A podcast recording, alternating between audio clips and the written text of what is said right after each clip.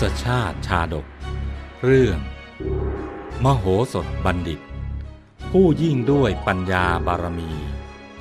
ตอนที่ 119 จากตอนที่แล้ว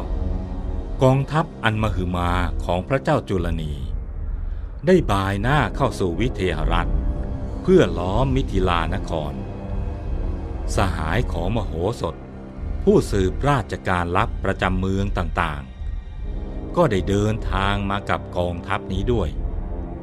จึงได้ส่งข่าวให้มโหสถบัณฑิตทราบเป็นระยะระยะ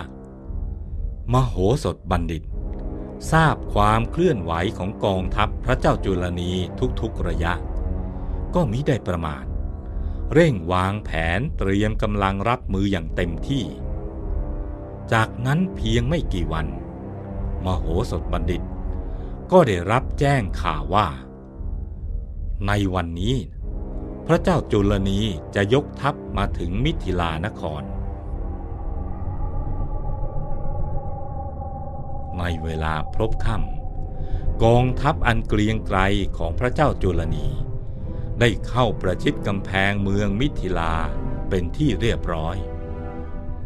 พระเจ้าจุลนีทรงมีพระราชองค์การดำรัสสั่งให้แม่ทัพทั้งหลาย ล้อมมิถิลานครทุกด้านโดยทันที เสียงช้างก็ดี เสียงม้าก็ดี เสียงรถก็ดี เสียงพลทหารปรบมือผิวปาก และโห่ร้องก้องคำรนอยู่ก็ดี ดังสนั่นวันไหว อึกกระทึกกึกก้องไปทั้งเมือง ประหนึ่งว่าปัทภีจะถล่มทลาย ชาวเมืองมิถิลา ถูกกองทัพมหึมาล้อมไว้จนแน่นหนาเช่นนั้น ก็พากันหวาดผวาตื่นกลัว จนแทบครองสติไม่อยู่ เว้นแต่มโหสถบัณฑิต กับเหล่าทหารทั้งหลาย ที่ดำรงสติอย่างมั่นคงอยู่ ไม่มีอาการตื่นตกใจแต่อย่างไร ยังคงปฏิบัติหน้าที่เป็นอย่างดี พระเจ้าวิเทหราช พร้อมกับอาจารย์ทั้งสี่ ได้ยินเสียงโห่ร้องกึกก้องโกลาหล ทั้งยังเห็นประการกองทัพมหึมา ห้อมล้อมกำแพงมิถิลานครเป็นชั้นๆ เท้าเธอก็ทรงทราบทันทีว่า บัดนี้กองทัพของพระเจ้าจุลนี ได้กรีธาทัพ มาถึงมิถิลานครแล้วจริงๆ ทรงตกพระทัยกลัวต่อมรณะภัยเป็นอย่างยิ่ง ได้แต่ทรงประทับยืนตะลึงพลึงเพลิดอยู่ในที่นั้นเอง ส่วนท่านอาจารย์ทั้งสี่ต่างหน้าซีดตัวสัน่นกลัวตาย เพราะคิดไม่ถึงว่ามิถิลานคร จะถูกกองทัพมหึมา ห้อมล้อมอย่างหนาแน่นถึงเพียงนี้ ท่านอาจารย์เสนกะ กลับได้สติขึ้นมาหน่อย จึงกราบทูลว่า แม้ใต้ฝ่าละอองธุลีพระบาทสิ้นพระชนแล้วเนี่ยข้าพระพุทธเจ้า ก็จะขอตายตามเสด็จ มิขออยู่เป็นทาสรับใช้ของพระเจ้าจุลนีอย่างเด็ดขาด ส่วนท่านอาจารย์ทั้งสามก็กราบทูลโดยทำนองเดียวกัน ซึ่งแม้ว่าการตายจะมีเพื่อนตายด้วยก็ตาม แต่ก็มิได้ช่วยให้ความหวาดหวันต่อความตาย ได้หมดไปเลย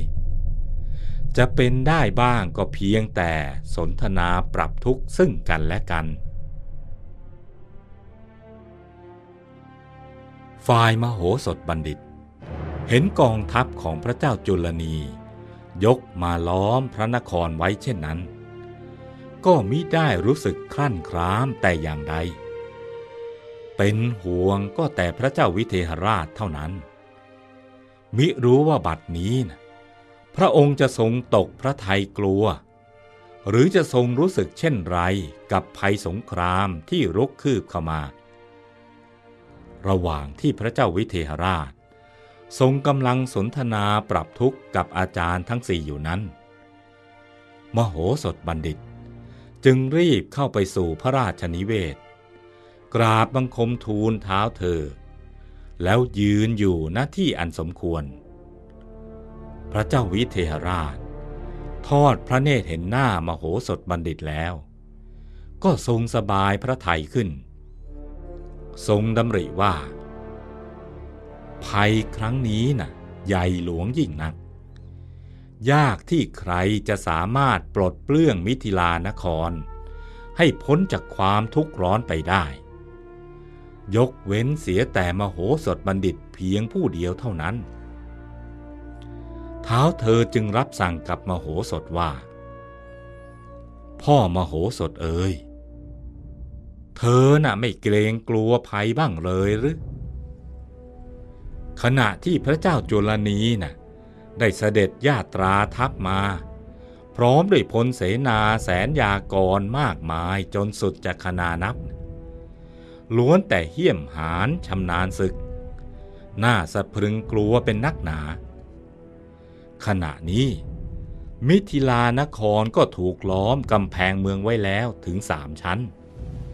ในภาวะคับขันเช่นนี้นะเธอผู้มีปัญญามาก จะสามารถนำพามิถิลานคร ให้รอดพ้นจากภัยในครั้งนี้ได้อย่างไร ขอเธอจงบอกเรามาเถิด มโหสถเป็นผู้มีใจคอหนักแน่น มีปกติสงบเยือกเย็น สมกับเป็นยอดบัณฑิต แม้นตนจะทราบดีว่าภัยครั้งนี้ใหญ่หลวงยิ่งนัก แต่ถึงอย่างไร ก็ยังมีความมั่นใจอย่างเต็มที่ว่า ด้วยปัญญาของตนนี่แหละ ที่จะสามารถนำพามิถิลานคร ให้รอดพ้นภัยครั้งนี้ไปได้ ดังนั้นจึงได้ทูลปลอบเท้าเธอ ให้ทรงคลายความวิตกกังวล ด้วยวาจาองค์อาจกล้าหาญว่า ข้าพระองค์นะ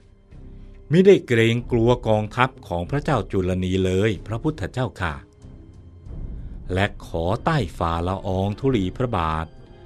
ก็อย่าได้ทรงหวาดกลัวต่อพยันตรายใด ๆเลย ขอทรงประทับให้สุขสำราญ ภายในเขตพระราชฐาน ตามพระราชอัธยาศัย เหมือนว่าไม่มีสิ่งใดเกิดขึ้น ส่วนการปกป้องมิถิลานครนั้น ขอพระองค์ได้โปรดวางพระราชหฤทัยเถิดพระเจ้าค่ะ การรักษาป้องกัน ข้าพระพุทธเจ้า ได้จัดการวางแผนรับมือไว้แล้วอย่างมั่นคง กองทัพมหึมาของพระเจ้าจุลนีนี้นะจะมิอาจเลยพระพุทธเจ้าค่ะ ที่จะก่อให้เกิดความรำคาญเคืองใต้ฝ่าละอองธุลีพระบาท แม้แต่ปลายเส้นพระโลมา ก็จะมิได้รับความกระทบกระเทือนแม้เพียงเล็กน้อย ข้าพระองค์จะขออาสาพิทักษ์รักษาพระราชบัลลังก์ของพระองค์ และจะขับไล่เหล่าอริราชศัตรู ให้แตกพ่ายไปโดยเร็วที่สุด